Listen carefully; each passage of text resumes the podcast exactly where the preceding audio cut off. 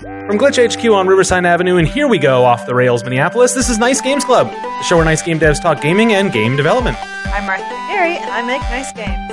I'm Stephen McGregor, and I make nice games. And I'm Martha Croy. I too make nice games. For this episode, our topics are PC hardware, pen and paper RPGs, and E3. And so, everyone's ready.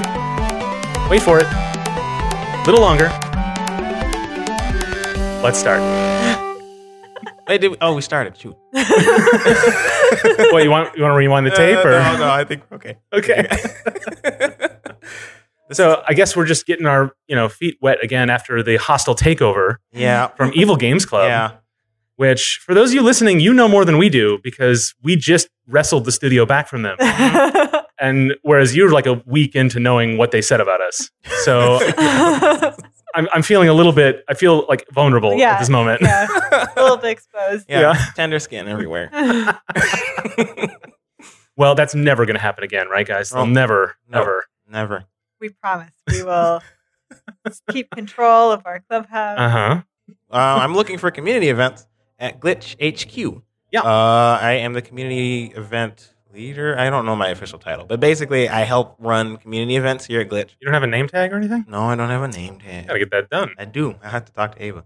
Uh, but um, so if you're interested in hosting a community event, uh, you can contact me. I'm on Twitter. I'm on the Slack. I'm on Facebook.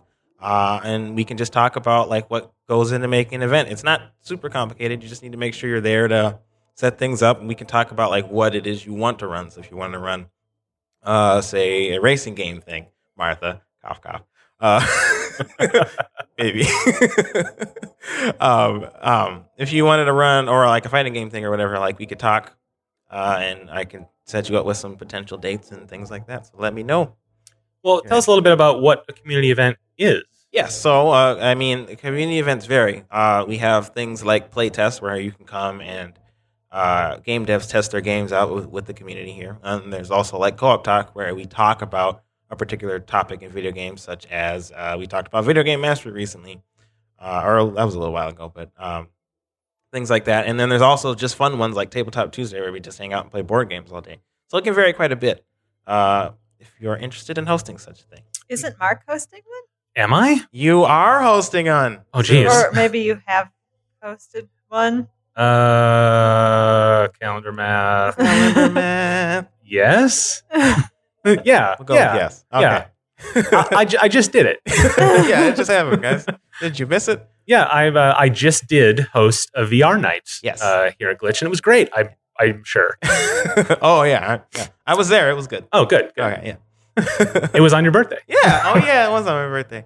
Uh, uh, so yeah, uh, let me know if you're interested in hosting a community event here, at Glitch. And those happen like once or twice a month, Uh, yes. depending on what yeah, type right. of event it doesn't it have to be super frequent. It can be more frequent if you're looking for it, but we also need to make sure we have space. So and I know you're looking for more things that are um, more workshoppy, instructional, um, game devy Yep. stuff. Yep. Um, uh, which isn't to say you don't want people to Oh, come no, in and yeah, do I- social events, but um, all both of those things would be perfect actually Yeah. because I, I have a space lined up that I would like for a more fun event. So Okay. let me know. cool, me cool. know. All right. And if you're from out of town and you're hearing all this and going, I want to get involved, well, move here already. yeah. It's We'd love not. to have you. Yeah, it's not that cold. It's actually kind of warm out now. Yeah, Yeah. yeah. You can check the weather at ice. Wait, wait. what Ice cold dot games. No. Is it? Yeah, it's ice cold that game. Okay, sorry. Ice cold that game. Oof, man, when one show off the mic and we are just like falling apart over here. I don't well, I just have nicegames.club stuck Yeah. in my head, like nicegames.club slash feedback. Right. And so, like, that's what's Wait, what was that URL? It was nicegames.club slash feedback. so I have that stuck in my head. So then when we're doing something else, like ice sounds like nice. yeah. But anyway, Ice Cold Games is where you can find out about not just glitch events, but any event in the community. yes. Uh, IGDA is on there. Yep. Um, Donut, the the Donatron, yeah. yeah, um, and like all the, the list of all the game companies in Minnesota. Mhm. And there's also uh, the weather, the temperature at the top. So Yeah. you can check out what uh, how warm or cold it is here. Right. And it's pretty funny when it's like 90 degrees and it's like Right. ice cold games. Yeah. According to Ice Cold Dot Games, it is currently 77 degrees in St. Paul and Minneapolis, Minnesota. yup. That's some nice weather. Mm-hmm. What are we doing in here? Yeah, you guys should move down here now before it gets cold. Yeah, just for a couple of months. Not speaking of things that happen outside, uh, Martha, your topic. yeah, so I'm going to be talking about PC hardware and building your own PC. Ooh. ah, that's something I do not have experience in, but am have been interested in because my laptop is starting to decline. So I might need a new computer soon. So building a PC is really fun, although it can be really intimidating if you don't know anything about it because you're like, what? What do I need even? And what are these things? CPU, GPU, what is that? These things I don't know. First, what you want to do when you're thinking of getting a new computer in general is like, what are you going to be using it for? Game dev, gaming, what types of games are you going to be doing VR with it or not? Um, you were saying something about Mark about wanting if you're doing a game dev computer, you want to like get a computer that's some like Yeah, so I mean, your laptop or your your desktop, if you're doing game dev, is your dev kit, right? If you're if you're making a PC game, and there's a thing about dev kits, which is it should match the sort of target hardware you're going for, plus like 20, 30 percent of you know uh, uh, overhead, so you can design a game and then optimize after the fact. You don't have to pre-optimize what you're working with. Um, that's why, like, um, I, recently there was actually a, a, an overview of the uh, new Xbox One X, the dumbest name in console history. Um, the X. If you have a box, it's Xbox, Xbox One, Xbox. but yep. yeah, Yep, that's it. Xbox One, Xbox. Yep. um, but uh, the the the dev kit for that uh, they described um, uh, in, it explained it pretty well actually in this video. We should post in the show notes um, just like what you need in a dev kit and why just the console itself, um, uh, even though you're targeting that, is not quite what you want. You want a little bit more, um, so you got some room to play, and then after the fact optimize. And when you're working on a on PC games, indie games, stuff like that, it's really easy to just design specifically for what you're working on. Mm. So like my desktop at home is this big honking workstation. It's designed for video processing. It's like cost me a billion dollars and it's great and it's fantastic and I love it, but it's not really a suitable game dev testing machine because it can do anything. like it's I never I never I'm like, man, my game's running great. And then, and then I put it on like a high-end laptop or something and I'm like, my game's not running that great. so, you know, it's important to keep that in mind when you're building something like, you know, if it's if it is for your work, um, to think about um, if you're going to be gaming on it as well and you want to go above and beyond um, you have to think you should think about it in those terms to think about like what what else do you need you need to sometimes borrow a friend's laptop to see how it works in the real world you know Mhm. that kind of thing Yeah, I'm the friend's laptop a lot of times. it's kind of nice uh, when when I'm developing my game. Uh, my brother and Lane, uh, they both have pretty powerful computers, and mine is not so much. So like, it's a nice benchmark, so we know like how well we're doing in terms of optimization stuff. We don't have to focus on that immediately, but it's just something to keep in mind in the future. well that's the thing though is that you, one of the reasons i know that your laptop is bothering you is that when you're doing development on it and it like you get some performance problems suddenly you're just dealing with those things yes, even though you've got more important things to do right, right, now yeah. and so it is it can be a, a hindrance and so Mhm. that's why you want just a little bit more juice Right, than yep. your, your game needs So it makes sense. um, but yeah but at least you know where that ceiling is yeah, like uh, it's yeah there's not really a good answer to it frankly like Mhm. whatever you pick is going to give you problems just knowing uh knowing about that is important yeah, which which way up or down Mhm. you need to work with. yeah and that's really important with vr especially because at least Yeah. at least vr like min specs are more well documented than just standard pc games It's true because people get sick if you do have too crappy of hardware. yeah and a lot of the manufacturers were very early on very worried about like well, let's make sure we give an idea of like what's good enough so that if you're doing less than that you're not surprised if there's some hiccups you know Yep. so um, but it's more it's important when you're developing to like keep those in mind um, well we'll find some things to post on that because that stuff's pretty well done Yeah, there's there's lots of articles about that. hmm Cool. Okay, so should I go through the yeah i mean like you, builds? you want to do you want you were you you built a pc recently right Yeah, well, I've I've built two PCs. My old one uh, I built a couple of years ago. This is all with Dylan's help. Shout out. Um, he's like the PC build master. Yeah. Like you just give him a price range that you want, and he'll give you a parts list, basically. that's great Um, and he uses uh, PC Parts Picker is this really great tool. Um, and what's uh, it's PCPartPicker.com. Uh, and on there, it will show you all of the things you have to get to get a working computer. And it'll also tell you if like things are compatible or not. oh yeah Um, sometimes it doesn't get it completely right, but it'll give you like a good like it will definitely tell you not use this chipset with this motherboard, or, or this won't fit in this case. Mhm. Um, reasonably well. Yeah, this fit in that case. That is the thing I I never can find information on. Like, like oh, I'm gonna have to saw this part away. Like, I mean, it's not. That's one of the things that it, it more guesstimates about. oh, okay, but, sure, sure. um, It's better than any information I've ever come across. yeah. right. Okay. So you want to know how big your machine is going to be? Uh-huh. And what's the main driver of that decision? your motherboard. Oh, okay. so, uh, and it's called the ATX form factor. So you can get uh, micro ATX, mini ATX, mid ATX, and full ATX, I guess. Oh, I I'm think there's even is there even ex, there's extended ATX too, right? Oh, I'm surprised they didn't go with Mega ATX. I feel like that's the, the obvious choice. Well, these are like you know uh, electrical engineers deciding these things, Oh, okay. All right. Never mind then. Um, not brand managers at Nvidia. yeah. So you want to start. Uh, well, you can start in lots of different places, Mhm. but um, motherboard is a big thing because that will. Uh, it's where ev- all the other pieces fit onto it. yes. So um, it also determines what type of memory you can have. It can cause a lot of problems down the road if it doesn't work right, right? Right. Later it's on. basically your. It holds everything together. Yeah. right? Um, If like the CPU is the brain, the motherboard is like the nervous system, yeah, right? it's like the spinal cord or something. Ah. Oh, yeah. You don't want that broken. so yeah. So once you've decided whether you want a tiny little computer that you can lug around really easily, or Mhm. if you want the full big tower that uh, looks really impressive and Never moves ever. never moves. much. the first one I built, we found like the smallest case that that motherboard could fit in. It's like I can carry that thing around easy. Mhm. It's like this tiny sleeper computer. Like at the time, it was not like super good specs, but pretty good specs. But looks like nothing. It's like this tiny Yeah. little whatever. You wouldn't even notice. huh. Um, so that was pretty cool. Um, okay, so yeah. So the other thing you want to get make sure that your motherboard and your CPU work together because there's two types of CPUs. Um, you've probably heard of the i7, Intel i7. Yes. Um, there's also uh, AMD.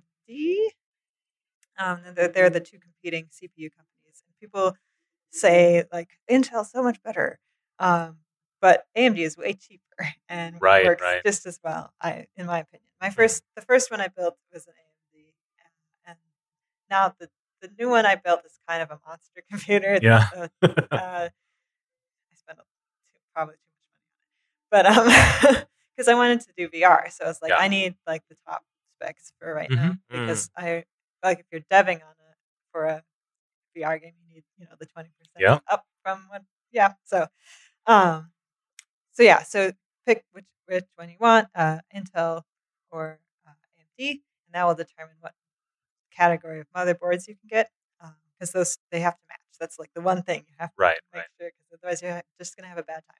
And motherboards are made by all sorts of manufacturers for both types of chips, right? Yes. Okay. Um. Oh man, there's so many. um.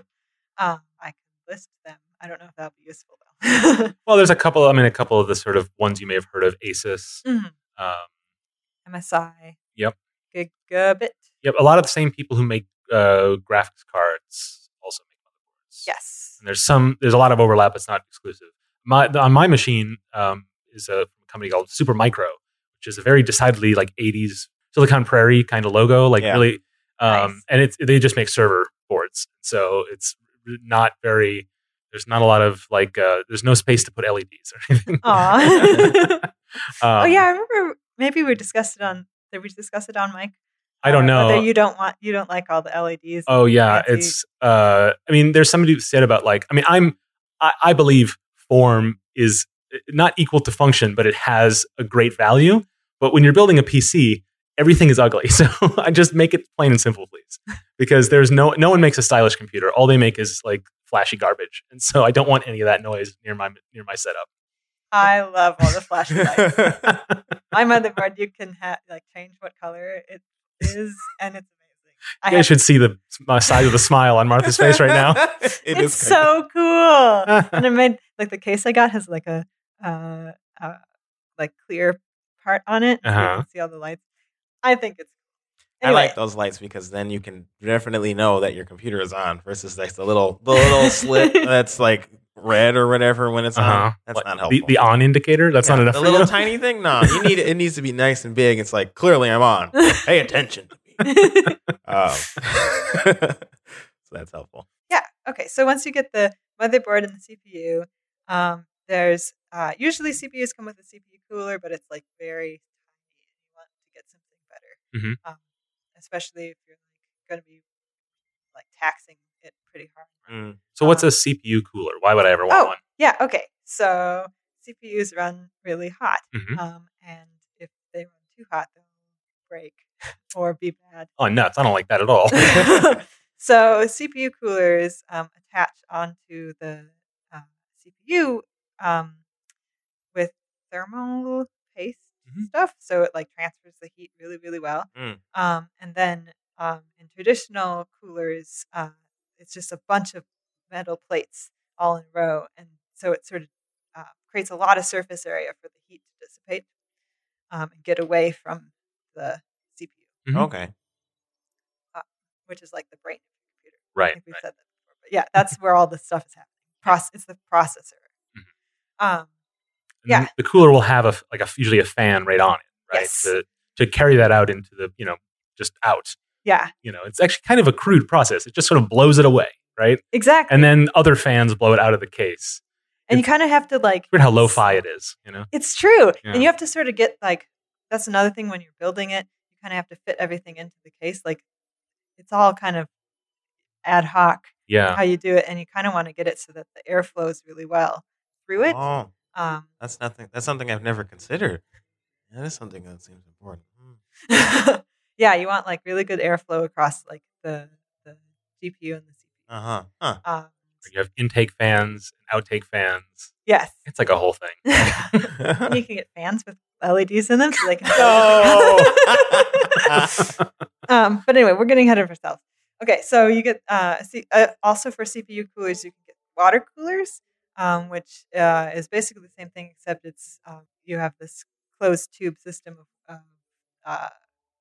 Um, I don't know if it's just is it just water or do they it's put something distilled else? water. Okay, Um, a, a bunch of dorks who like flashy LEDs and stuff put like uh, food coloring or like sparklies in there. that makes Um, that probably makes it less efficient. It does, but not by a lot. Oh, Um, okay. I think it's stupid, but it actually doesn't. It's not bad. It's Okay. just silly. yeah. Um, but really, it's water. Um, and then uh, you just gotta. Uh, my system is water cooled, so I've done some research on this. Mhm. And, um, and uh, you just have to clean it out every six months. It's like surprisingly, despite how scary it is to have water in your machine, surprisingly low maintenance. It's it's it's almost as uh, lo-fi as a normal uh, heating setup, and it just takes a lot of research to realize that actually. but yeah, you can put food coloring and sparklies, and then you put LEDs at the at like the source of the so like the whole thing lights up like you know like a sci-fi prop. that's so cool. People love that. That'll be Um, your next one though, right? Yeah. Well, you have a particular kind of Oh, cooler on yours, yes. right?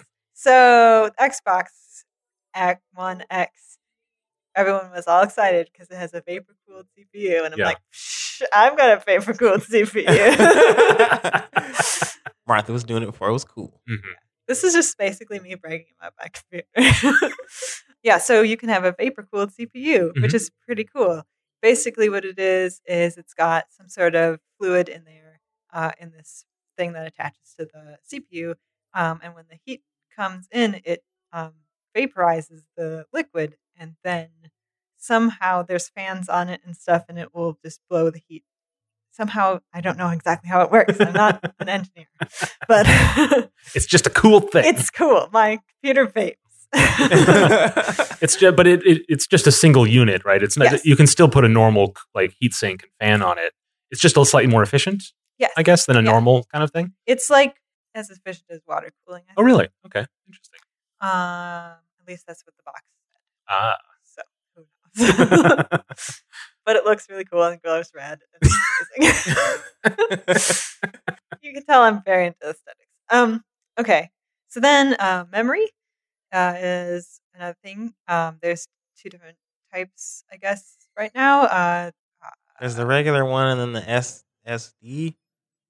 Or am I oh, thinking oh, oh, You're thinking no, hard or drives. this is the RAM. Oh. Okay, so this is the this is the memory that um, is like random access memory. That's yes, called. okay. and it's what your computer uses when it's running. So it uh, it's like running a, a program. It will store stuff temporarily in the RAM hmm and then um, use that instead of having to go to the uh, hard drive the whole time. Am I explaining this right? Yeah. People are going to come yell at me on Reddit or something. well, uh, well, a little drive engagement at least. so there's DDR4, which is faster, and then DDR3, which is a little bit slower, Mhm. um, but less expensive. Are there Um, and still? uh, and you need to get a motherboard that works with that too, Yes. right? So the motherboard board also determines if you can use uh, DDR4 or DDR3. And I just said like DDR3. I mean, it, it, must be dirt cheap these days because I don't. Yeah, I don't know if you. It actually, yeah, that might be old information. Maybe there is just DDR4 now. mhm. And it's, it's just generational. Just there Yeah. is a, there is a DDR5 right already. It usually goes in graphics cards. I don't know that there's a lot of normal system RAM that uses it. Uh, I'm looking at PC Part Picker right now, and I'm not seeing very Yeah. many, like at all any DDR3 or 5. So, yeah, I think just for normal. oh nope, here's a DDR3. So it's still around. Okay. exist. Yeah, it's like very cheap. You can get it in all different sizes um, in units of eight. So in eight gigabyte, 16 gigabyte, et cetera, et cetera, 32. Mhm. Yeah, and so your motherboard will have uh, a number of slots that you can put it in, Okay. um, usually four. Um, I remember 128 megabyte uh, RAM sticks. oh my God. that I I had four slots and I could I could, but in my old this is back in high school I think I two of the slots could hold those the other two I could only do 64 megabyte RAM chips in there and they had to be paired I think man old computers were slow oh man, yeah. Uh, just listening to my dad talk about like, yeah, we had to make it like these things fit on 32 megabytes or whatever. And Yeah. I'm like, oh my god, I Mhm. can't imagine. Yeah. Speaking of bytes and storage and etc., the next another thing you have to decide about is your hard drive. Mhm. Um, and there's the That's uh, the SSD. yes, that is you can get solid state or a spinning disk hard drive. Yeah. Um, solid state is really cool and really fast, but expensive. Mhm. So it's getting a lot better th- than it used to be um, it used to be that it would just you could get a tiny tiny solid state drive for a million bucks and then you could run operating system in like one app on it or something like but now it's pretty standard to have your your um, your main hard drive be an ssd Mhm. and then if you want to store lots of data in my case it's video right i, I need tons and tons of da- storage space um, so i have lots of spinning disks and, and backups and stuff because i need so much Mhm. but for most people you can just get one or two ssds and that's pretty it's more affordable certainly than it used to be Mhm. Yeah, it's getting more and more affordable. I've got an SSD and a regular Yeah. hard drive, uh, and I have like the operating system on one and programs I want to like run really, like boot up really quickly. Yeah. Um, and then otherwise I just store everything on the other one, which sometimes gets into problems um, because the operating system is like, wait, you're storing what on where? I Yeah. don't like this. Ah, yeah. I'm going to default to C no matter what you say um, yeah. Uh, and then uh, you got to get your good, good video card. yeah You're very, uh, like, everyone's really particular about around here because video games. Yeah. so the, the highest one around uh, nowadays is the 1080, which will run all your VR goodness. But if you want to go cheaper, you can. Uh, the 900 series is uh, just fine for stuff like that too. Mhm. You should really look into like uh, spending your dollar wisely because I know a lot of times yeah. when Nvidia makes a new generation of cards, they're like sometimes as much as twice as fast, and then they discount the previous generation by like twenty dollars. Yeah. oh. you know, Wow. I don't know, I don't know where it stands now, but like it's important to to because you know if you don't want to, you want to buy one of these every couple of years. Mhm. Um, it's a it's an investment as much as anything else. Yeah. Um, which isn't to say you should just buy the, the most expensive you can afford, but just to you know, there's a balance in all things. Yeah, just pay attention to it, is what you're saying. Yeah. But you know, uh, especially Nvidia cards, I think the 10 series, any one of them, even the like Yeah. 1050, I think is the lowest one these days. Mhm. All that runs VR, Oh, yeah. right? So you're pretty safe with those. Okay. And they're cheapish. I don't know. Uh, AMD makes uh, pretty good ones these days too. Also they- budget options, right? They vary widely in which company is making the card too. So like oh, right, right. uh, Asus versus Gigabyte versus MSI, like they all have with like hundreds of dollars difference between them for the Right, because they'll make they'll customize because w- so it, with CPUs, Intel makes the chip, right? AMD makes the chip. Mhm. With motherboards, Intel or AMD license the spec, and then a bunch of companies make it. And with graphics cards, there it's kind of a mix of both. But the model is that the, these third parties make it based on a spec Mhm. from NVIDIA that's licensed. Oh, okay. NVIDIA, I think, actually makes their own as well, but they cost more and they're not any better. They're just kind of like reference models. Um, but um, but the reason they vary in price is because the third parties will add extra RAM or they'll like speed up the memory bus or they'll do little tweaks and whatever's They'll or water cooled. yeah they'll do yeah water cooler or they'll put like or they'll put like just a ton of fans on it or they'll do lots of crazy things or they'll just overclock Mhm. right out of the box. Mm. Um, so Should we explain overclocking? Do you know? I don't know much about it because I, I run a server class workstation, so everything's got to be to spec. I don't overclock a single bit. Um, but basically, it's it's basically just running your machine at a higher uh, clock speed than it was designed for. Mhm. Um, so it usually means that there's more heat, and it also means that you're more likely to suffer error. Um, but uh, a lot of, especially gaming cards and gaming equipment, are designed to be overclocked, um, either by the manufacturer or by the user to it, their own liking. Um, that's not something in terms of like how it goes that I'm really familiar with at all. um, whether it's a good idea to or what the best strategies are. Mhm. But and you know, as a as a as a this is me as a video developer who needs like a rock solid system all the time. But even as a dev, I kind of feel that way. Like I feel like no, I mean, I don't. The extra juice you get out of it is not a, not worth necessarily the the stability risk. But that's I might just be wrong about that. I think these days it's pretty safe to overclock a machine. I mean, I just don't want to deal with it. I don't Yeah, I'm not too into that. Yeah. myself. Um, but I'm sure Dylan is like. Yeah. Well, he'll tell us what is on Yeah. the next Evil Games Club. of course. Wait, there's not another one though. We're oh, right, having- right. It'll never happen again. Yes. never ever. We're putting this place on lockdown. Clubhouse secure. Uh, okay, so now you have all these cool things, and now you need to power them. So you have to get a power supply.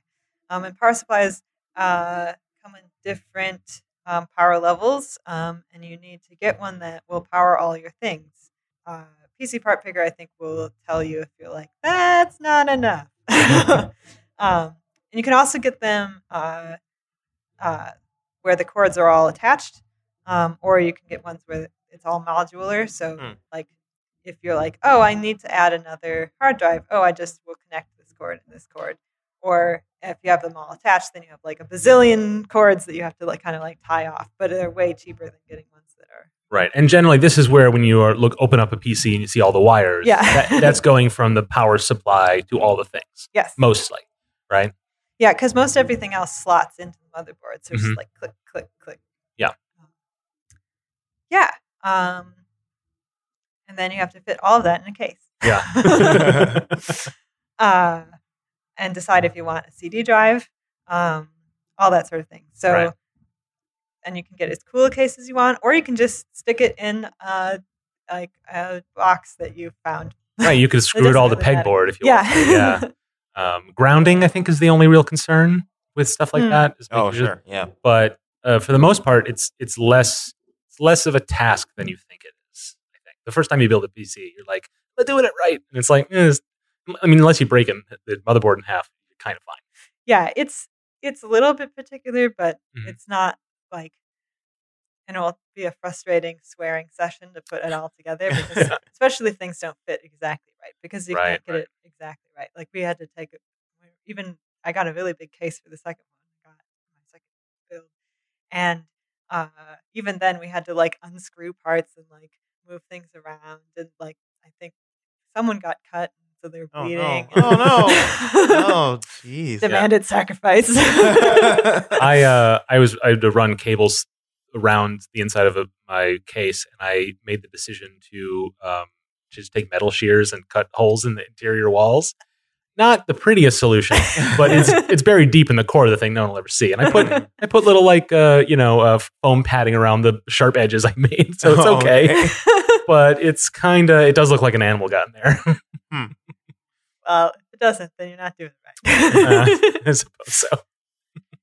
yeah. So I think that's it. Oh, you got to get a sound card. Um, You have to get a sound card. not necessarily. They're all built into the motherboards nowadays. Yeah, uh, the old days of the sound blasters. I don't. They still make them sound cards really high quality audio decoders, but I don't.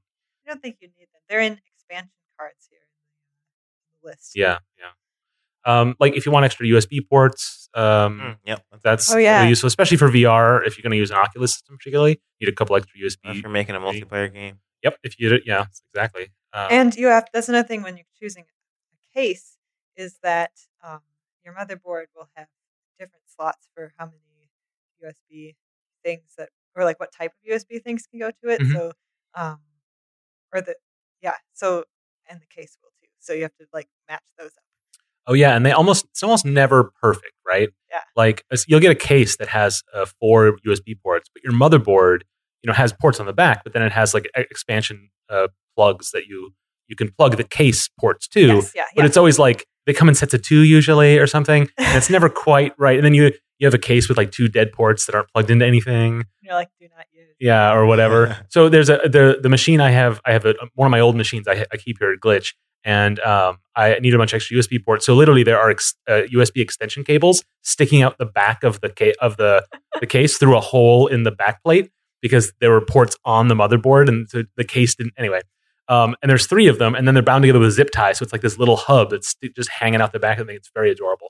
and um, but one of them doesn't work Oh, no. because I had to use the interior port for something else. Oh, no. And so like there's like no getting around it. It's not all gonna fit perfectly together. It, you know, you're gonna make compromises somewhere, Mhm. whether it's that or something else.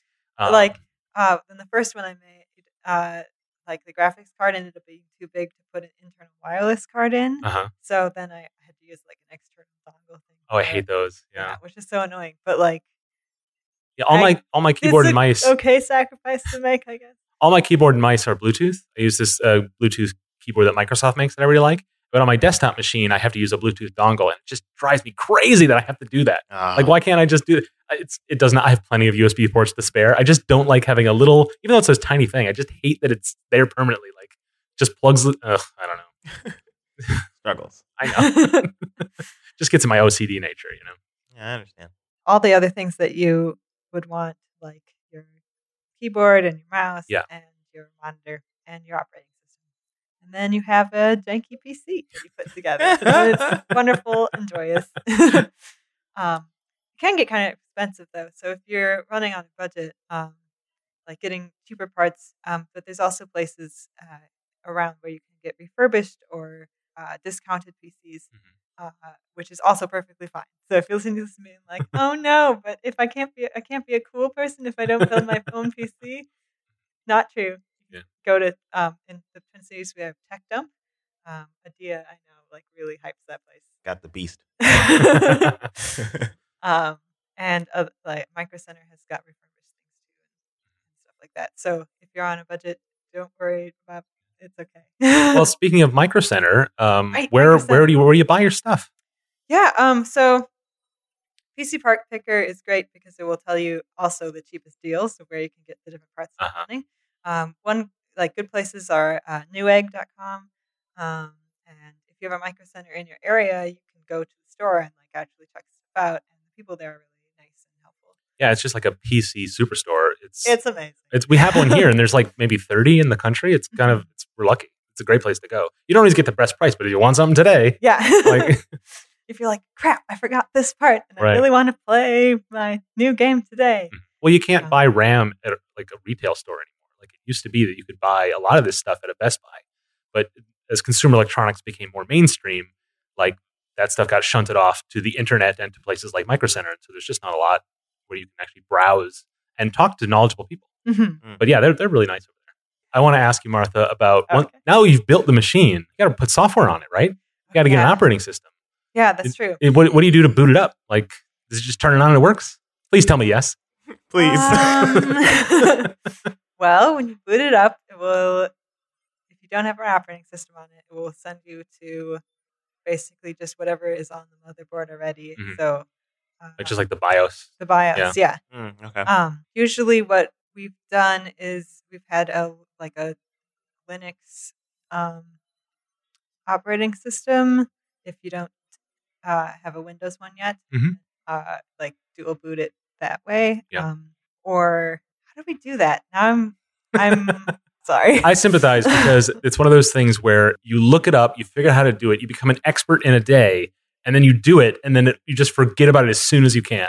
Exactly. Like- yeah. and I really wish Dylan was like a guest on this Yeah. segment because he's like he knows all of this, ba- like the back of his hand. Yeah. Like, oh yeah, and then you do this and this, he's listening to this cringing so much. I. Well, that's payback for him taking over the studio. It's true. Mhm. But you know, uh, there's one lesson to draw from it though is just like with everything else with building a PC is like it's within everyone's reach. Mhm. Like it's complicated in a sense, and you will have some troubles, and it might break a few times on the way to not breaking. But it's something anybody can do, Mhm. and it, whether it's fun is kind of up to you. Up to you, but you know, Yeah, you'll save money doing it, and um, you'll get the PC you need yeah, instead of having to buy um, a store brand one and then like not getting everything you want, or maybe getting too much of what you don't need. hmm And like the floor, like if you get one, a floor model, it'll have all the old uh, software they've already installed on. Right, right, right. Well, just like um, you know, I, I use an Android phone, and I I'm desperate to get the cleanest version of Android I can. I feel that same way about the Windows PCs. I can build it myself or get uh, Microsoft has this thing called Signature Edition, which Mm. is just their promise. It's usually when they sell it in Microsoft stores that there's no bloatware or anything on it. Those are usually results of like um, partnership deals, and then make the, they make the computers cheaper, frankly, for the consumer. But they end up just putting a lot of crap in your machine you don't need, Yeah. and it's a really bad user experience. And when you build it yourself, you don't have to deal with that. You have to deal with your mistakes that make it a bad yeah. user experience. Yeah. Um, but uh, but having that control, like it can get expensive, especially if you as you talk yourself into more expensive parts. well, But- if I just get this. But you know, it's very enlightening when you you look at the things you picked, and then you find an off the shelf uh, like PC from even ones that make them custom for you, and you realize like a pretty good percentage savings you make. Mhm. It's just you know you got to put the effort in, and you got to not be scared, Mhm. right? and yeah, it's will be cool. And there are people to help you too, uh, and around. If you got Micro Center, they'll help you build it one, and uh, and us. Yeah, Mar- Martha, you'll help out, yeah. right? Talk, get uh, talk to us on Reddit about it. Right. Normally, you don't want people to at you. That's It- true. Maybe you want some uh, you want some PC building help. Go ahead and at Martha. and I'll add Dylan, and we'll Yeah. be all good. now you can do your transition. okay. Are you ready? yes. Okay. Now that you've built your amazing, awesome PC, we're going to throw that away because the real gaming is pen and paper. Right, Mark? Uh, indeed, it is. Um, I'm going to talk about pen and paper RPGs, basically D and D and the like. Um, this is of interest to me in the moment because here at Glitch, um, one of the community events that started up recently Yes. is uh, D and D nights that uh, Nick Miller is running. Mhm. Uh, he's a dev at Gravik, and he has tons of D and D experience. Um, and he's doing this twice a month at Glitch. Uh, twice a month, right? Uh, once a month. Once a month at Glitch. Sorry, once a month at Glitch. The second Thursday of a month from 6 to 10, 6 to 9. Yeah. um, and and that's really exciting because it's gotten. I think there's, there's more discussions about it happening around us, which is cool. But also, um, I'm running a, a role playing game on Sundays with a couple folks, including you, Steven, Yeah. uh, of Star Trek Adventures, which is a Star Trek role playing game that I'm super into. Basically, because it's Star Trek. I'm not going to ex- pretend it's for any other reason. Um, but there's a lot of things I like about it. So it, it got me thinking about ro- uh, role playing games as um, from a game design perspective. Um, and so uh, before we get into that, I want to tell just a little bit about. I mean, it's not like a secret topic, but D and D as a it's sort of one of those things that a lot of even people who are hardcore gamers are like, oh, that's what that's what the other that's what the real nerds play, right? Yeah. There's like the tier of nerdery, like um, Yeah, it goes like LARP. And it goes D and D. Then it's video yeah. games. Uh, but D and D started in uh, early '70s, and it's based off a tradition of uh, tabletop wargaming games. So uh, its creators had played a lot of these um, sort of strategy Can I tell a games. story? You want to tell a story? Yeah. Well, please. So, in 19, the 1970s, my dad and his friends. Hey. Oh, I see. that, that's all. okay. um, yeah, we're gonna have to really get into that in a future episode. oh, yeah. well, when we have your dad on, Yeah. we'll have to. Bug him. I'm sure he's gonna he'd love to talk to us about that. Um, but it uh, it came from a tradition of this sort of like tactical strategy games uh, that are still going on now, but it added more of a, a narrative element to it. Mhm. Um, and They had, uh, they were originally playing um, like Napoleonic War uh, miniature games. Mhm. Um, and so, uh, sort of like Warhammer, but Yeah. way nerdier. Um, And so, like one day, they came down to Dave Arneson's basement, and with all their little Napole- Napoleonic War miniatures, and there was this castle in the middle of the table. They're Oh, like, "What?" He's like, "I've got this new game that I'm making that I want to show you guys and have you play test it. Is that cool?" And they're like, "Yeah."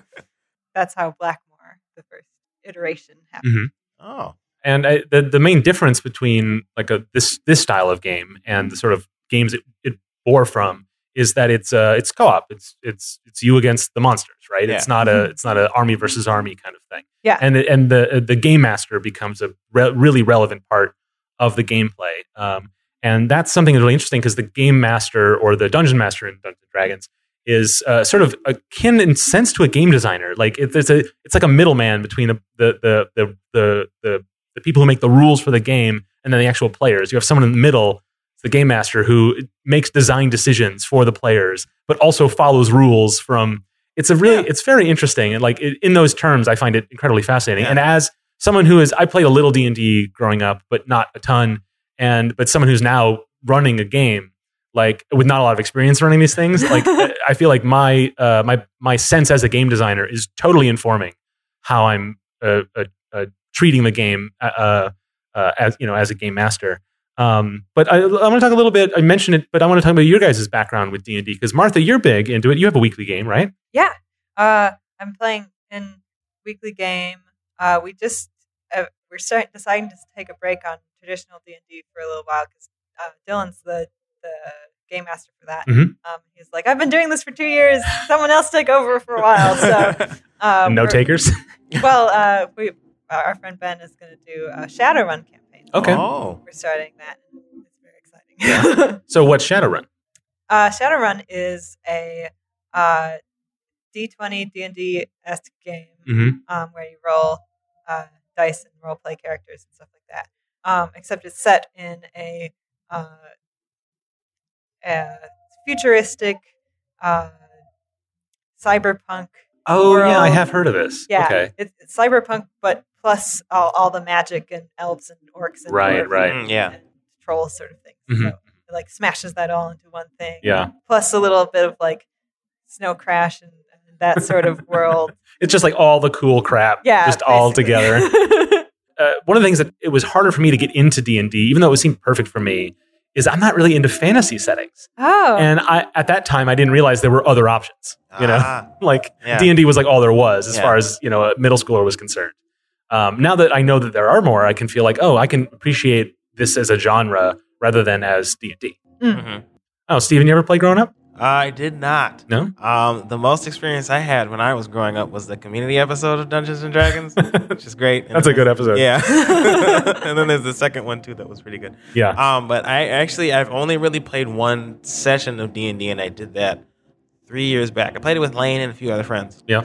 Um, and I, I enjoyed it because I, I, I what I really liked about it and what I like about uh, the one the Star Trek game that we're playing now is that I could you get to create creative decisions or um, creative solutions to like problems that you have in the game. Mhm. Um, and so like oftentimes my, my teammates and stuff were like they had we had archers and we had uh, warriors and things like that. I was a uh, uh, what's it bard. That's it. I think my instrument was a hurdy gurdy. That's awesome. um, We'll put that in the show notes. oh yeah. What I did was I would buff up my teammate. I didn't do a lot of damage. I don't even think I had a weapon. I might have had like a dagger or something. But I'm not Yeah. walking up to a giant orc and going, eh. That's hard. so Well, I'm not. If you do it like that, I could have just threw the dagger. I don't know, but um, I gave people buffs, and I had a lot of illusion um, magic. Mhm. So I would create, I would create a lot of illusions and things to confuse orcs or dragons or whatever we were fighting at the time, uh, so that it would help my teammates be able to get around them or fight them or whatever else. Mhm. It was really fun. yeah, I think that's one of the fun things about this is that if you ever play a video game and you're thinking like, well, this does I, like I have a better solution to this problem than the game is presenting me with. hmm Well, in a role playing game, you can you can voice that, and it's up to the GM to like you know uh, like roll with those punches, right? Right. That's what makes that's what makes being a dungeon master or game master hard. Is like you have to be prepared for to share the storytelling with the players, and I think that's what's really exciting. It also like man, it's a great, it's such an um, incredibly engaging social experience because you you are are not just playing together, you're creating together. Yeah. And that is like so so satisfying. Like especially for folks like us, like just you know who that's our ambition is to create. But to just be able to do that casually is just so much fun. And, and really forms bonds between people. It's so it's so great. Um, Mm-hmm. But yeah, I think that um, that's what's really fun about Star Trek Adventures, which is the game we've been playing. Now, like when I played, you know, D and D, I was like, oh, I can't, why can't I do? Like, I just wanted to be a robot. Like, that's all I wanted to be. Yeah. and in fourth edition, there apparently uh, of D and D, there is a sort of robot Mhm. character. There's like a golem or whatever. I think. yeah, they're called Warforged. Oh. I, I looked this up the other day because I'd forgotten about it. It's been a while since I played this campaign, uh, but I got to play as a robot, and like that kept me interested. Huh. But um, but you know, it's, it's a, this is a Star Trek game, so Yeah. like it does not it takes no effort from me to love it, right? Yeah. um, but it's uh, from a, a company called uh, Modiphius Entertainment, and it uses a, a system that they've used for a couple of different role playing games. They're called the two D twenty system, and at least the way it works in Star Trek is so normally in D and D, you you know you roll die for all sorts of things. You Yeah. roll to check your uh, uh, attack strength versus the the uh, enemy's armor. Um, you roll for damage. You roll to check to see if you notice something in a, in a in a hallway. Right. There's all this rolling and checking, and you have tons of stats, and that's that's attractive to some people, and it's also like annoying to other people. Like and and you know different dungeon masters will um, weigh those things differently, right? Right, yeah. Like sometimes people will rely on the on the the hard rules, and sometimes they'll just be fuzzy about it and say like, well, yeah, sure, you noticed that or whatever. Um, but Star Trek's interesting that it, it really simplifies the checks, and that you just roll two d20 for pretty much all the all the things you want to do, Mhm. and then you um, so let's say you want you say, oh, I got my tricorder out, and I want to scan for life forms here. And it's like, okay, well, that is, uh, you just roll some dice and see if you get that. But the, the way you check against that is you, the player, propose to the GM, um, hey, I want to use my science skill or my science discipline and my insight uh, attribute uh, for this task. Mm. And the GM like approves it. Says like, okay, that sounds pretty good. So you as a as a player have to decide which of your stats you want to apply to the task you want to do, and you have to justify it in the in the game. So you can say, oh, I'm piloting this shuttle through an asteroid field. It takes some really careful coordination, but screw it. I'm just going to barrel through as fast as I can. I'm going to use my daring attribute Yeah. instead of my control attribute. Yeah. Because my daring attribute is higher. yeah. And the, and the GM can be like, okay, I'll, I'll allow it. yeah. And it's Actually really, pretty exciting. it gets the players invested and it, it helps them lean into what they're good at. So when you, if you have a couple of stats you're not very good in, um, it sucks when you have to roll against those. Mhm. Um, but in Star Trek, you try to lean into what you're good at, and your, the other players, you you then offer the task to them. It's like, why don't you do this because you're good at this task, or you brainstorm together. Like, what if I do this and this? And you, it really encourages the kind of like wacky problem solving that Star Trek is known for. And um, and for you know the players that we're playing with, Steven, are not all Star Trek fans, right? No, You- actually, you- yeah, Most of you um, guys are Star Trek newbies. Yep, except for Lane. He's the only one who's who's watched some Star Trek. Right, right. And you've showed us some Star Trek episodes. Yeah, I, like I'm shepherding you all into this world, which Yeah. is just so much fun. But like, it's it's funny to watch you guys because I'm a little. uh, Sometimes I'm like, well, like you guys all didn't know what a tricorder was, and I- and to me, it's just like it's a tricorder. Like that's what it is. Like, like oh right, of course. Yeah. Um, you know, it's just those things you assume that people get through That's- pop culture. Yeah, that's part of the difficulty I'm having with the Star Trek game right now is that like I don't know all the terms and all the things. So Yeah. sometimes you're like, hey, pitch me um um how you're gonna get out of this situation. And I'm like, uh tech the tech. I don't know any terms, so I can't come up with it. Call back.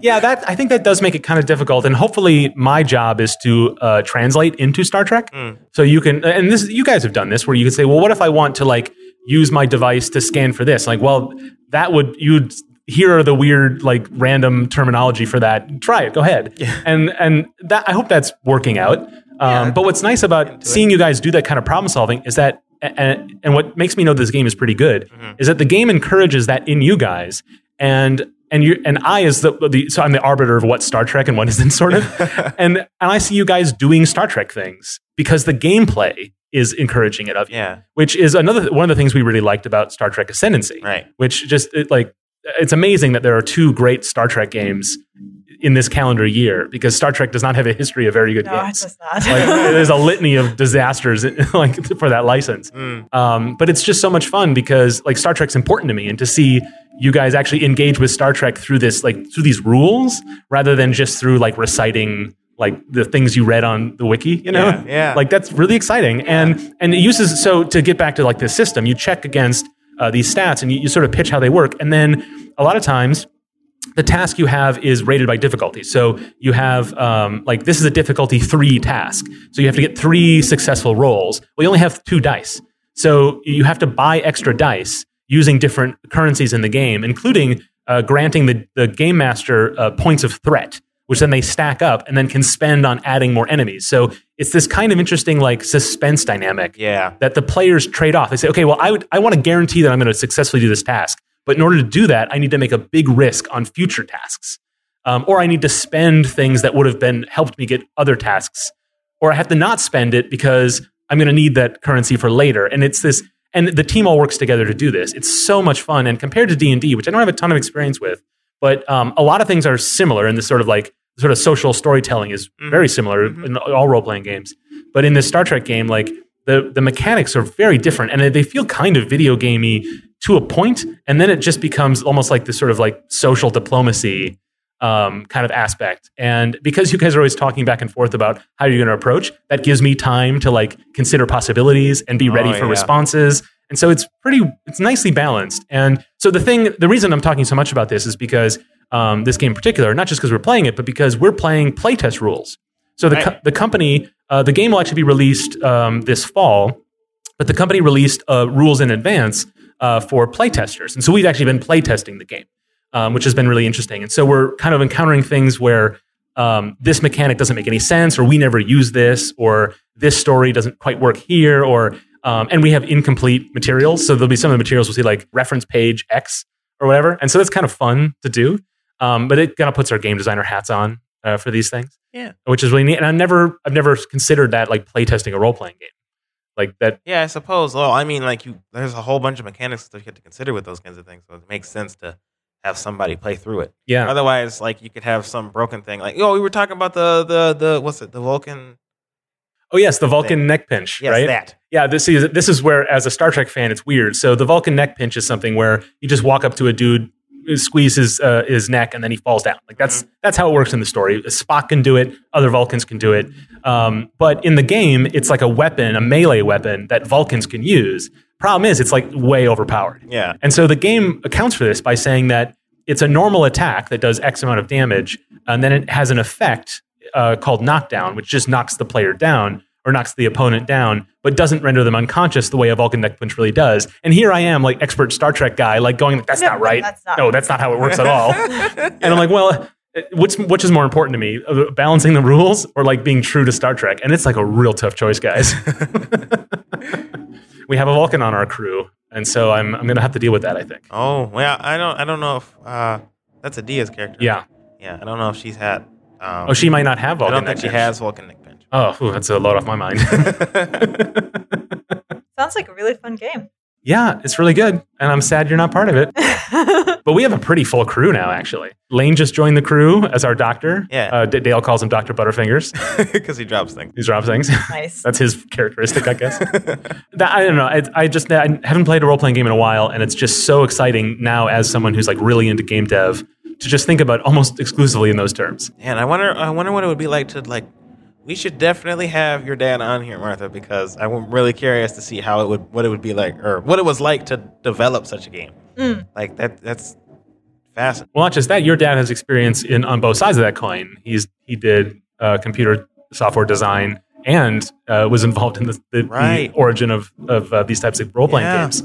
Um, so just the I don't know, it feels like a revelation to me, like how how how similar they are in some ways and how vastly different they are in others, but that still feed into what's similar about them. Mhm. Um, Mhm.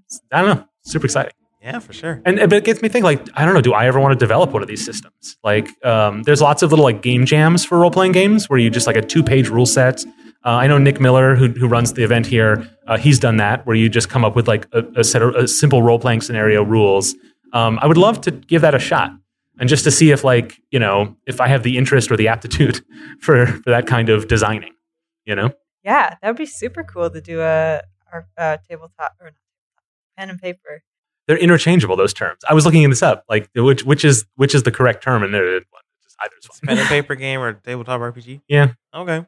The last thing I want to talk about in this topic and get your opinions on is um, the, something that role playing games sort of go back and forth on, like D and D particularly, is the use of miniatures um, Okay. and like a grid system. So the last time I played D and D, we played fourth edition, which um, is Boo. yeah, everybody hates it. Um, I don't know I don't know. um, which is very much very like a video game in that you have uh, most of the missions you have or the battles anyway are on a, a map, a grid, uh-huh. and you you move in a pin position, and you your weapon has a range of three, and it's uh, it's basically a video game. Um, you have tur- it's all very mechanical like that. Where uh, D and D always works sort of like that, but fourth edition, at least to my understanding, uh, is much more rigid about that. Is insists upon having the uh, um, uh, a grid and miniatures. Isn't that right, Martha? Or I don't actually know yeah, because I played 3.5 until Okay. fifth. Came fifth, out. um, but it's interesting because, and then fifth edition came along and like basically uh, corrected all the wrongs, right?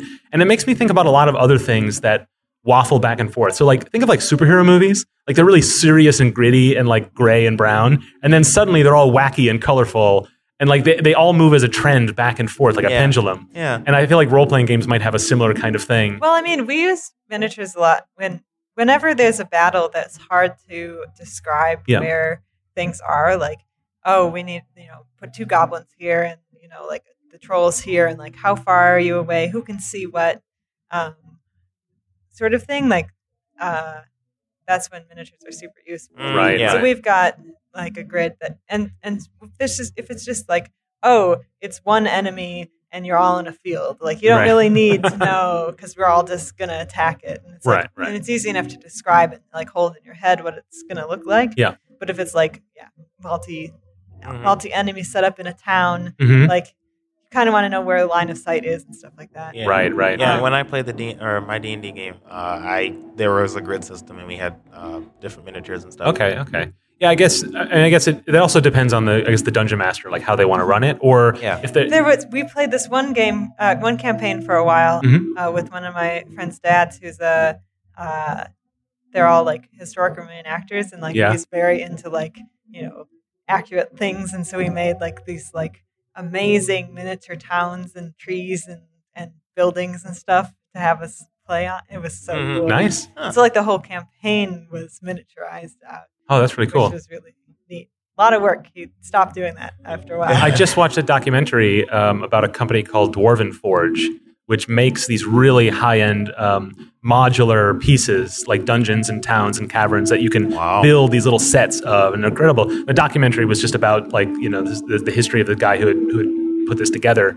Um, I mean, really interesting. Like how you, you can really get into that. But for me, it's interesting because I, especially with this Star Trek game, mm-hmm. it does it does allow for miniatures, but it's not specific. It's like zones. It's like this, thi- you, you know, it takes one action to move a zone away or something, Yeah. and so you put them on the table for like reference, kind of like what you're describing, Martha, like just to help you a little bit. But it doesn't. It's not rigid about that. It gives the game master some flexibility to like, uh, you know, just say like, well, you're in cover, you're out of cover, but you don't need to worry about like one tile over or anything like that. But for me, I, because I think of, especially in Star Trek, like as a TV show, like I kind of don't care. I'm just like, you're over here, they're over there, and like I, I- can just say that you this. Ha- it, I just would prefer for it to live off that, and so I, I have some trouble arranging that to the way that I think is satisfying to the players. I know that Sarah, who plays with us, really likes having the miniatures there to visualize that space to help her decide what to do next. Yeah. And I feel like I'm not serving her very well when I say like, ah, it's over there or whatever. Like, Yeah, I have a hard time with that too. To be honest, it's kind of difficult for me to determine what actions I should do when I Right. don't. I have a general idea of where I'm at, but I don't have like a precise thing. And sometimes, like, I'll want to like head over to this thing, and I don't know, because we were, we were like, there was a cargo crate, and I was trying to get into it, but it would Yeah. take me a bunch of actions. Though on the table, it didn't seem like it would take me as many actions as it should have taken me. so Right, I was a little confused as to why, what, how many actions I needed to in order to get the stuff I wanted. Right. And so that's a really good case of it, what I would prefer to do is for you as the player to say, like, hey, can I get and jump inside that crate from where I am? Mm-hmm. And I would be like, no, you can't. Like, do you know what I mean? Yeah, Like, yeah. because that would be, and then you say, like, uh, um, or if I say, oh, that would be interesting for that to happen. Uh-huh. So I like that pitch. Uh, sure, you can. And I don't care if the rules allow you to. You know what I mean? That's kind of how I'd prefer to do it. But I don't, this, the system we're playing is not, it's not super conducive to that. And I think that's where I'm, I'm probably failing you guys a little bit. It's all good. it is interesting because it I think it takes away what's special about a about a pen and paper tabletop experience, which is just to like invent scenarios, right? yeah, it's group storytelling. Yeah. But then that but that is hard for players when they want they want some facts to work against, right? Yeah, it's all about. Yeah, yeah. And as a as video game developers, like we do not have that's not a that's not a language we work in, right? It's, a, it's not even a, a dimension we consider. And so I've been thinking about that a lot. Like like is there a way to incorporate that kind of um, without it just being like a, you know visual novels, which can work similarly to that sort of thing? Is there any kind of way to make a video game where it the players are not concerned necessarily about that stuff? I don't know. Yeah. Uh, maybe that's just something. That, maybe that's not even an interesting question. I don't know. Well, it makes me think of like sandbox games or games where like what is it called? Uh, when players make up stories themselves in games. Yeah, yeah, yeah. Like or, or every like everything or whatever that game is called. Emerging right, right, right. Emergent gameplay. Yeah. That's the word I was searching. Yes. Yeah, so like in a lot of like open world games, the rules are important to like do fun glitchy things or to exploit them or whatever. But user stories or emergent gameplay can come from just your imagination onto it, and whether it's reflected in what happens in the game or not is immaterial. So I think um, uh, like MMOs are really good at that, um, where players can just they can they can storytell together without having to worry about what what the pixels on the screen say. hmm You know. Yeah. Um, yeah. So I guess there, I guess there, it is a dimension. It's not. It's not. There's no wall between those necessarily. It's it's, a, it's permeable at least. Yeah, something to explore more. Mm-hmm. Speaking of exploring and things that start with E, Oh man. Oh yeah, E3 starts with E. Stephen, you've been waiting all show to yeah, get into this. We're not getting into the good part yet. okay. Well, let's start with the boring parts Well, of no, this no, no, next topic. This one part is exciting. Okay. Uh, Juggernauts. Um, what space mace games? Mhm. Space Woo, mace games. They uh, were at E3 and they got a shout out from Game Informer. They're one of the best indie games of 2017. Yeah, 'cause Juggernauts, the, the Space Mace is a local team Yes. uh, here in Twin Cities, and they uh, were part of a of a indie mixer event at E3, and they were so excited, like dream come true for them. And then they got some notice, which is like I don't think they were expecting that. Yes, that's huge. So good on them. Yeah, yeah, that's very exciting. hmm Now we can do the boring stuff. Okay. Then we get to the good stuff again. Well, I mean, it's for our listeners. It's been it, for us. It's been a couple weeks, but Right. um, but for our listeners, it's been a little while. But I think we want to talk just our reactions to sort of like the state of the industry, which is sort of hard. It's hard to just ignore what happened at E3, right? yeah, right. Yeah, it's it's, it's a kind of thing. Um, in general, I used to I used to love E3 when I was younger Mhm. because I used to play all those kinds of games and AAA games and all that stuff. It was great. But nowadays, I'm I think I'm a little jaded. Uh, Old man McGregor. Old man McGregor. Uh, I don't know. It's uh, I I don't play as many games as I used to when I was younger because you know I, I we have jobs now hmm and uh, other commitments. But um, and a lot of the games that they show are, are oftentimes just not appealing to me. There's a lot of a lot of shooters. hmm It's I, I play sometimes, but not not nearly as frequently as you they you'd um, believe if you were at E3. Yeah. Uh, and um, I don't know. A lot of the AAA games, especially they they tend to emphasize the narrative of games that oftentimes don't actually have a very interesting narrative. Yeah. So um, I think maybe the reason you don't like narrative is because video game stories are terrible. well they are they're not very good. I'm gonna be honest. Mhm. Uh, but yeah, like th- those kinds of things just aren't interesting. But then Nintendo shows up and I get excited, and I can't talk about it yet because we're gonna start talking about EA first, which was a conference. Um, EA's conferences are notoriously boring because they because they mainly they focus 20 minutes on sports stuff, and then they focus like then they'll say uh, I don't know it's Yeah, they talked about uh, football and then and then football, yep.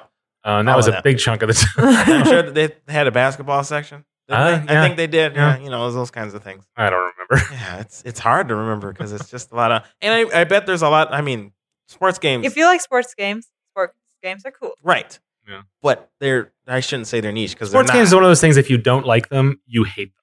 Yeah. Like- yeah, it's kind of accurate. Well, I liked backyard sports. Yeah, Humongous entertainment. Yeah, and I used to play like what was it, N- NFL Blitz. I played California games. You guys remember that one? Oh, It had Fuck. hacky sack. oh, awesome. Whoa. that's That's cool. sport. That's a sport.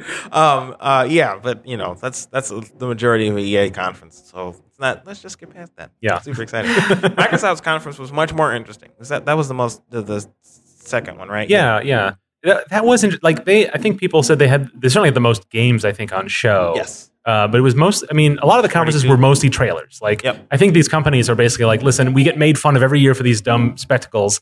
Let's just give people gameplay trailers and get out of here. Yeah. And then it's just like, why didn't you just release these trailers on YouTube then? Like, what was even the point? Right. But- well, they had to announce the Xbox One X, which we've already discussed is kind of an annoying name. Yeah. But oh man, this is much more negative than I expected to be. Yeah.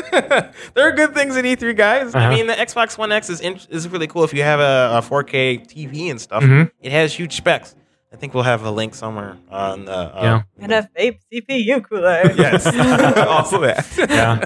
I would be kind of, I would be more excited if it was just a new console. Because I think, and then the PS4 Pro is the same thing where it's, as a consumer, it's like kind of cool. And if you, if you're in, if you're like, if gaming is your hobby and you got a little bit of money, you don't have to feel embarrassed about buying another one of the no. thing you already have. But I don't, I don't know what benefit it gives you exactly. Like PS4 Pro, I bought one because it, does improve uh, performance of PSVR. Yeah. Which so that, Oh, okay. that- it's a minor thing, but like I, that felt like justification to me, right? Mhm. Um, but with the Xbox One X, it's like plays all the same games, but just but, better. But like I, guess. I guess I, I don't know. I mean, well, I mean, it, like I said, 4K. I think as much as they were talking about it, it must Yeah. be an appealing option for some people. And Well- I've heard from other people that like that is why they why they would want a Xbox One X. it's very often said that like uh, graphics are um, like people care about them more than they should. Yeah. but it's fun to care about them. It's just fun, right? I like mean, high, okay. higher higher fidelity, like that's cool, right? It's just cool, but I just don't know. I, I don't know if it's so cool to justify this from Microsoft's perspective. Mm. Like putting all this effort into launching a new product for like a niche audience that then they have to serve these two audiences and make sure all the games still work on the older system, Yeah. which does in fact limit what they can do on the newer system. Yeah. Um, and I don't know. And, and as a developer, like I don't want to be targeting more than one. If I'm going to go to console, it's because I don't want to. I don't want the problems that PC has. Right. Yeah. Like I don't want to. I don't want to target all these different things. I don't know. It's it's cool, and it has a, it does have a 4K Blu-ray player, which Yeah. I mean, if the, the best way to watch a movie, like if you have a favorite movie, like the Netflix uh, transfer is not high quality enough for you. You know what I mean? Mm. Um, if you care about those things, so eh, I don't know. It's cool. It's coolish. But I mean, they showed 42 games there, and there were some Yeah. pretty exciting ones. They showed uh, what's it? Sea of Sea of Thieves. Sea of Thieves. Yeah. That was one of their. They That spent like. cool. Yeah, it was pretty fun. Really? Uh, I thought that looked boring. It, it's it's one of those games that you have to play with friends. Mm, That's okay. and yeah, you have to like enjoy that kind of thing. I like. What if all my friends are boring? Well, um, hey, hey, wait a minute. we don't count, Martha. Oh, we can play Sea of Thieves later. oh, nuts. Um, but yeah, it's one of those games that you really need to. You need. Yeah. Um, you want to play it with friends and things like Right, that. right. There was um, what was it? Uh, Ori and the Blind Forest sequel. oh yeah. What's it? Ori and the the, the new one. Mhm. Ori and the new one. I can't remember the name of it specifically, but It was I just mean- like a teaser. There wasn't a lot they showed for it, right? Right, there wasn't a ton of. I mean, all, there was a whole bunch of teasers. I suppose, like yeah. that. Cuphead got an announcement date. That's good. Thank goodness! Yeah. Oh, that game looks so cool. I'm excited. As someone who cares about animation and really likes 2D games, like, Yeah. man, that game is exciting. Oh yeah, that looks cool. Whole bunch of that kind of stuff. Mhm. Um, uh, I think we'll have a link to like the shows somewhere, but not all of the shows, and so you guys can pick which show you want to look at because not all of them are. And I think our, our listeners probably watched all these. Like, Hopefully, if not, well, there's and if you didn't, then we're not going to convince you to. that's true.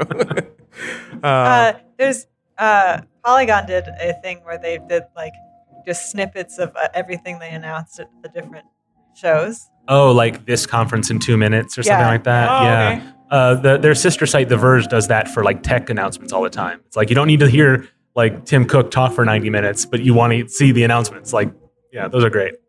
um, the next one is Bethesda's conference. Mm-hmm. Um, I'm not super into most Bethesda games aside from uh, Elder Scrolls, so it wasn't much for me. That's there. like a sizable percentage of Bethesda's outputs. That's true. Uh, but they did have an announcement on. Skyrim again. Yes, they did have it on the Switch. yeah. Which, With motion controls, aren't you excited? yeah, woo, and um, Zelda items, Yeah. I guess, because we needed that too. um, but I mean, if, if you want to, if you really like Skyrim and you want to just play it on the go, then shoot, that's amazing because. And that's pretty cool. it is pretty cool. Yeah, yeah. I, I'm not really interested in it because in order for me to really like Skyrim, I need to mod it some because Yeah. it has, it has some, some Choo-choo. combat issues. Yeah, I can't get Thomas the Tank en- engine on there. No buy. Uh, um, but it, it was in the, the Bethesda conference was interesting because they framed it as though it was like a um a uh, uh, a theme park. a theme park It, sort of it would make no sense. it's so strange because like they showed a whole bunch of M-rated games Mhm. that your kid should are. I mean, Yeah. I'm not going to tell you how to raise your kids, but um, it it seemed like content that I mean is not family friendly, but it was like themed as though it was a family friendly sort of an event. It's interesting because companies like Ubisoft and Nintendo, especially, make no secret that like we want to make games for everybody, Right. But we also want to make hardcore games. Like we're you know like they don't they don't see there's a difference. So with Bethesda, which is very much like a hardcore gamer brand, Mhm. right? Like for them to co-opt that kind of messaging, almost for the purposes of irony or something, it was very strange. My my brother explained it to me. Um, I think it was like a reference to Wolfenstein. There's a kid in there or something. That's why they did it that way. Okay. because they're because they were uh, announcing Wolfenstein Two. Yeah. which is an exciting announcement because I Mhm. heard the first one was really good. I- I yeah, play apparently it, they've but- done a really good job, like Mhm. taking that IP and like making like a modern classic out of it. Which Yeah. I'm not into it, but like I appreciate that they did something cool with it. Yeah. Yeah, you know. Also, there was Doom VR hmm and announced that there too. that was my big takeaway from Bethesda was there's a, the guy got up and said, um, "Listen, we've been part of VR since the very beginning. We're like we've been pioneers in this space. Now here's our first VR products." Two versions of games that came out years ago. like, uh huh. Yeah, like, did they not? I, it just seemed like it was a joke. that's Like, right. They had Bethesda VR or not Bethesda, um, um, Skyrim VR too, didn't they? They announced that. Well, no, they announced Fallout VR Fallout. and Doom VR, which I mean, both look cool. It's great. I mean, I think Yeah. even the, the Doom one is actually a, a n- more content as well, whereas the Fallout I think is just Fallout in VR. Um, but just the, just the hubris, he got up on stage and said like, "We're the, we're just we've been there from day one." Like, like okay, fine. Like, I don't know. Um, but that was a conference, and then there was the Devolver Digital conference. I feel like we can like talk about it a little bit, but like you guys should probably just watch it because if you have a taste for this kind of thing, you will really like it, and if you don't, then you really will not.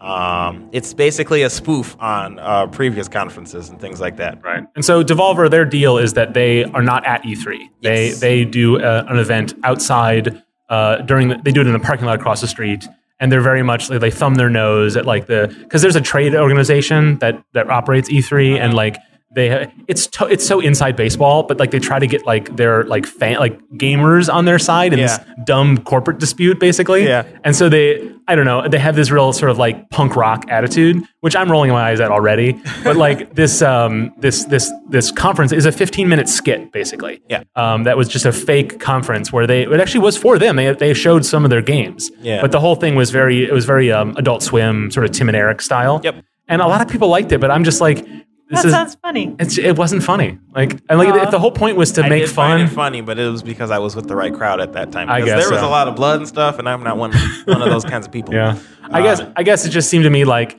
if they're gonna make fun of the fact that like because the whole thing was like them uh, um, doing like oh we're out here to take all your money and, be- and they're trying to like make fun of the, the sort of crass commercialism Right. and it's like well what are you doing like you're just trying to do it but doing the but, same but thing. with irony like I don't I, I don't know it just Irony. I don't know uh, but it also it just wasn't funny like It, like I said, you had to be. yeah I mean the right check it out for for yourself because I think I think it's definitely one of those like you'll like it or you'll hate it Yep. kind of things. I, ju- I don't think it did its job. That's my biggest problem. Oh, Like, okay. but Okay. whatever. Uh, the next one was Ubisoft. Mhm. Is it Ubisoft? I say Ubisoft, and I don't know why. I don't know if that's correct or not. I've always said Ubisoft, and my brother's like, it's Ubi Ubisoft. Yeah. Because he can't figure out which way to pronounce it either. um, but the big the big announcement at the Ubisoft conference was the Beyond Good and Evil 2, Yeah. which I'm pretty excited yeah, for. I'm excited. that because I loved I loved the first one. I played Mm-hmm. that on the GameCube. I had an interesting story with that where I played to it all the way to almost the end, and then my brother played over my game and saved over it. No. Oh my God, is that why you guys have this rivalry? No, there's a whole bunch of reasons. we can't get into it all in this episode; it'd be too long. But, uh, but um, so my brother, uh, thankfully, he played through it until I got to uh, the. Uh, he got back to the point where I was. Then I beat the game. Oh, that was kind of him. Yeah, well, I mean, kind in that I sort of forced him to do it. It was redemptive of him. Yes. um, but yeah, that was the big that was the big thing at Ubisoft. There were um, the the thing that was unfortunate is that Aisha Tyler wasn't there, which she normally is. Yeah. You know, the- what was that all about? The reaction to that has been positive. People are like, oh, we didn't need Aisha Tyler. I'm like, why not? She's great. Like, Yeah. what- Yeah, yeah, like she's Aisha really Tyler. funny. She was like the best part of last year. Exactly. Right. Yeah, and talk about like make poking fun at press conferences. Like she did it well. Uh huh. Or where it was like Yeah. it was yeah, I don't know. And I she and know. she's like a she's a proper gamer and like Yeah. into the products. And I think they were. I think they were trying to have more of the game developers show up and talk Yeah. about their products and things because they had they had the Beyond Good and Evil two lead or whatever came up on Mhm. stage and he like teared up a little bit because they finally were announcing the game. right, right. So like Yeah, because it's been like officially in development, but no news for like years and Yep. years, Mhm. and people were starting to be cynical about it. Yeah. Like it's you know, I mean, what Duke Nukem Forever finally came out and was terrible, Yeah. and uh, Last Guardian came out and people liked it, and Yeah. so there's no like, Yeah. no one know these stories end differently for different products that are seemingly delayed forever. Yep. And so it seems like this one's going to get a. It's actually coming out, and people hopefully people will like it. also they mentioned the Mario Cross Rabbids game, which I'm is, excited for that. I I mean it looks Improbably, I'm into that. Martha, no. I- We'll get into it when we get to Nintendo. okay. Well, no, it was all it was all part of the Ubisoft conference. It was? Yeah, because it's It U- was- Ubisoft's making it. Uh, they didn't they didn't they didn't talk a lot about like the gameplay of it, but once you saw it a little bit and it just looked like XCOM, uh, but with Mario and Rabbids. It looks dumb. I'm just gonna say that. We can have all the negative stuff here. Well, it does look dumb. Like you're not wrong. Well, no, Sorry, yeah, that's I- not very nice.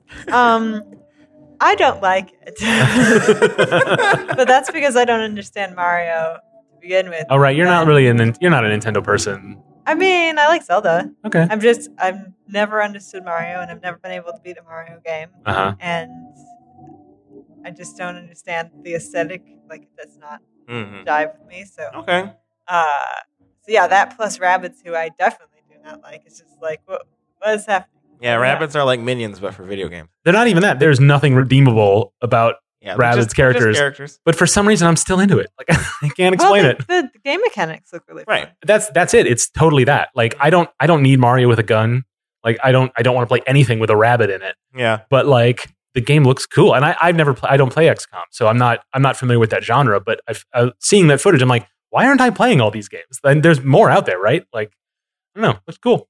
Yeah. I mean, I don't know why it's Mario it or looked- Rabbids, but it looked fun, but it doesn't look like my kind of game. Yeah. So that's all I had to say about that. Sure. But, yeah, it looked like a thing. Mhm. Uh, and then we had the Sony conference, which my brother, eh, well, he used to claim that Sony won that won the E3 because of this conference because he really liked the Sony aesthetic and stuff and the way they had it. They started they started the conference with um, Uncharted, the the expansion. yes, thing. yeah, the Lost Legacy, Right. right? Yes. that looks cool. It looks. Yeah. I mean, I'm not. I'm not a fan of Uncharted games to be honest, but I Mhm. watched my brother play it because Yeah.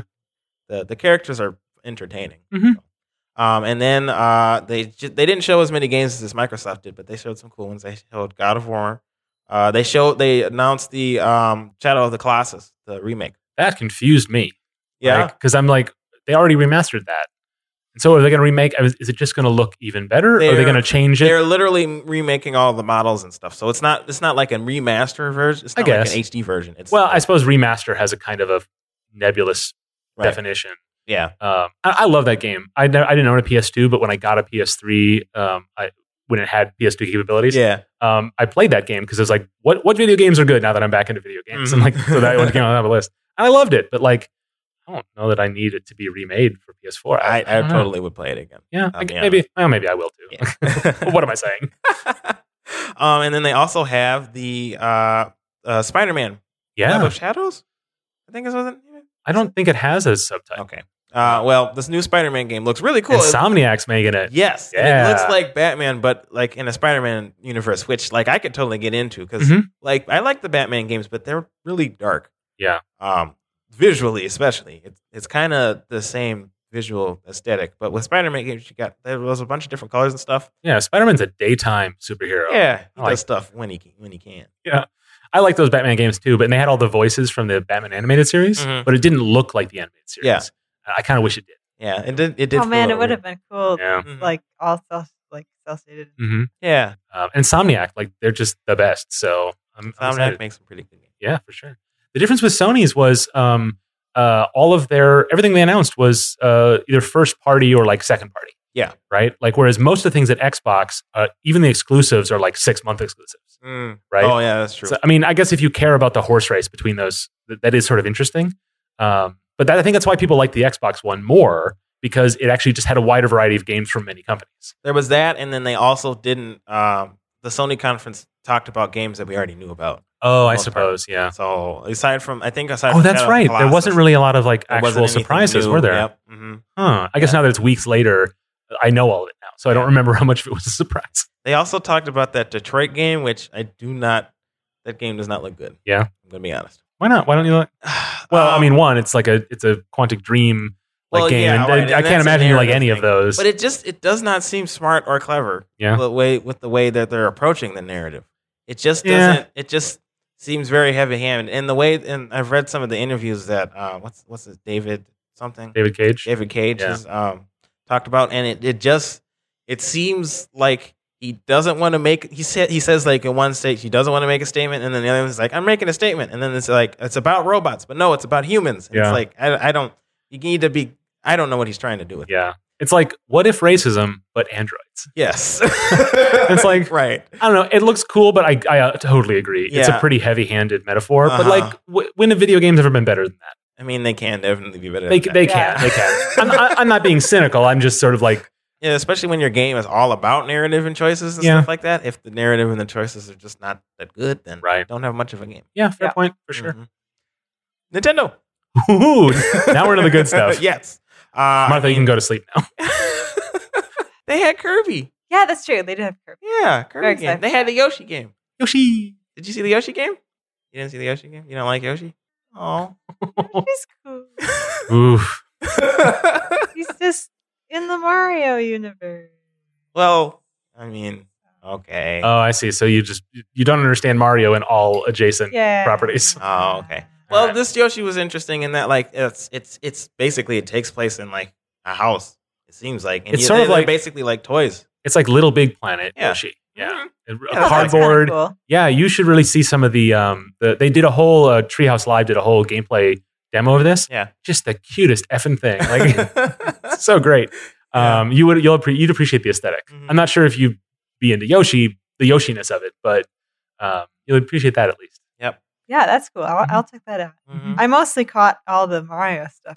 Ah, Oh right, because yeah, Mario Odyssey. yes, Super Mario Odyssey. That game looks amazing. I'm sure the theme song is stuck in your head at this moment now because it's it's it, it just looks so fun because it looks like uh, Zelda Breath of the Wild, but a Mario version of Yeah, that. yeah. So it's it's it's man, it's it looks so great. hmm I'm just looking forward to running around and exploring things, and and it, it's like a open world Mario that we haven't really had since uh, Super Mario Sunshine. They were saying, Yep. it looks really exciting. You know, it's so interesting because because yeah, Sunshine was the last Mario of this style. Yeah. And there's been ton there's been great Mario games since, right? Right. Gal- Mario Galaxy might be my favorite game of all time. Mm. And I love Mario 64, but Galaxy and that t- type of gameplay, even that the sort of linear, kind of, I love that so much. Yeah, And uh, Mario uh, 3D World, Mario 3D Land, the new Super Mario games. There's this this concept in Nintendo games that's been talked about a lot, which is this: introduce a concept, refine it, like deliver a twist on it, and then throw it away. Mhm. And it's this sort of like step that was uh, that the development team behind Galaxy and Mario 3D World sort of refined over the course of a couple of Yeah. games. That has there is none of that in this new Mario. And I'm and people and it's kind of funny because for a couple of years people were like, "Oh, Mario has been this is the Mario formula." And then we all forgot that like, "Oh, there's other types of Mario." yeah, And th- that whole thing that we've been thinking of is like the Mario at its apex. We're just setting that aside for now and doing something that's also am- amazing. yeah, And it's it, it's kind of interesting, yeah, for sure. you know? Yeah, it's unfortunate being negative in the Mario or the Nintendo part. but, like, Careful. They didn't announce Super Smash Brothers, and I was super. I was looking forward to that. Or Animal. Or Animal Crossing. People were really expecting Animal Crossing. Yeah. Why? I think I heard there may be somebody heard a rumor. Someone put a thing up on Twitter that went Ah. around that was a Mario or a, a Animal Crossing themed Switch that was someone just made in Photoshop. Uh, Oh, so I that, man, that happens all the time with Nintendo stuff because like there's so many franchises and they always get new versions and they're always so different from the last one that really any like fan speculation can be turned into like like credible rumor immediately. yeah, yeah, do that. Yeah. Um, also, they announced two Metroid games. Oh yeah. Which like hardcore Nintendo fanboys are freaking out right now because every E3 they're like, "Where's Metroid? Where's Metroid? I want some Samus." and um, there hasn't been a new Metroid game since uh, Other M, which um, not a lot of people like. Um, Yeah. But they've announced uh, Metroid Prime Four, which they didn't give a release date or anything. They just basically said, "We're doing it, guys." yeah. uh, and um, they also announced a remake of Metroid 2, which uh, was a decent Metroid game, but I heard that like it they it needed a lot of improvement.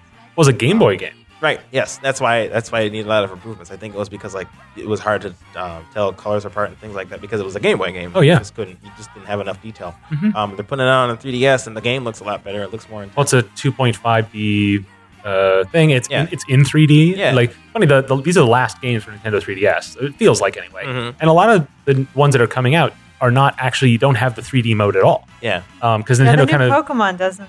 Yeah, and there's no reason. It's not like some of the ports they've done don't have 3D, but that makes sense. Right. But but yeah, some of the newer games just don't because like no one cares. Mhm. But this new Metroid does, and that's kind of cool. Yeah.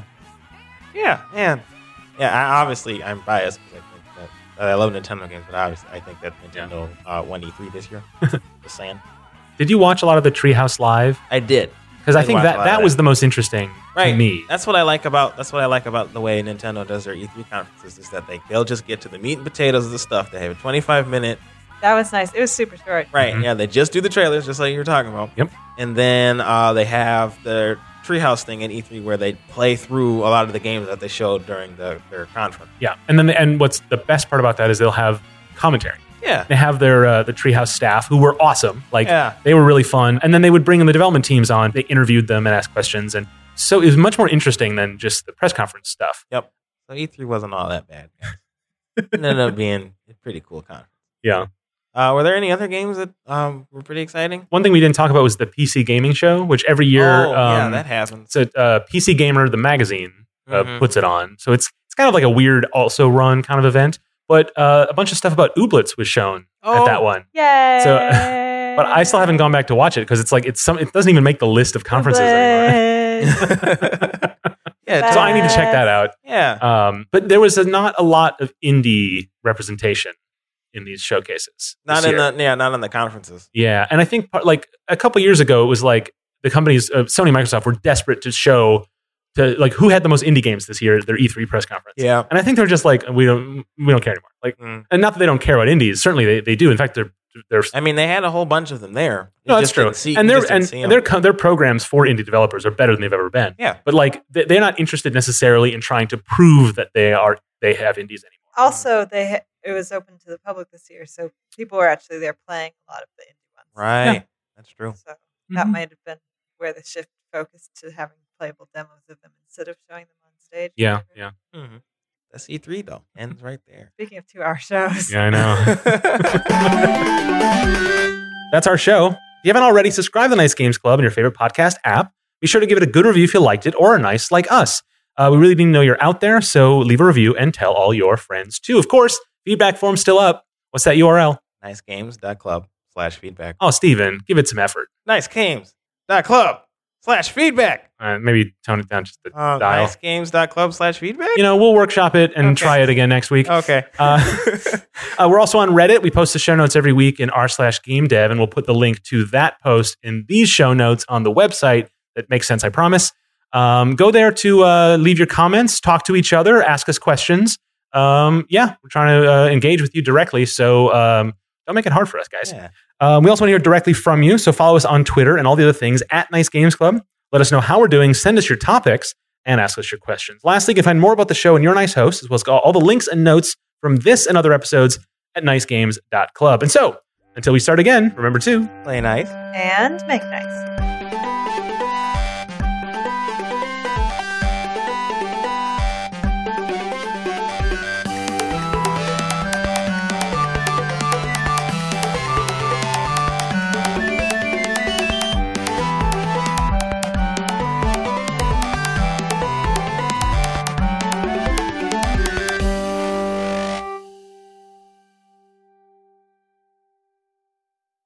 As humans, we're naturally driven by the search for better. But when it comes to hiring, the best way to search for a candidate isn't to search at all. Don't search, match with Indeed. When I was looking to hire someone, it was so slow and overwhelming. I wish I had used Indeed. If you need to hire, you need Indeed. Indeed is your matching and hiring platform with over 350 million global monthly visitors, according to Indeed data, and a matching engine that helps you find quality candidates fast. Ditch the busy work. Use Indeed for scheduling, screening, and messaging so you can connect with candidates faster. And Indeed doesn't just help you hire faster. 93% of employers agree Indeed delivers the highest quality matches compared to other job sites, according to a recent Indeed survey. And listeners of this show will get a $75 sponsored job credit to get your jobs more visibility at Indeed.com slash podcast. That's Indeed.com slash podcast. Terms and conditions apply.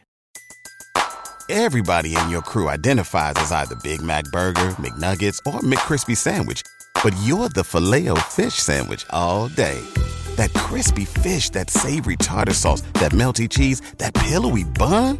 Yeah, you get it. Every time. And if you love the filet of fish, right now you can catch two of the classics you love for just $6. Limited time only. Price and participation may vary. Cannot be combined with any other offer. Single item at regular price. Ba da ba ba ba.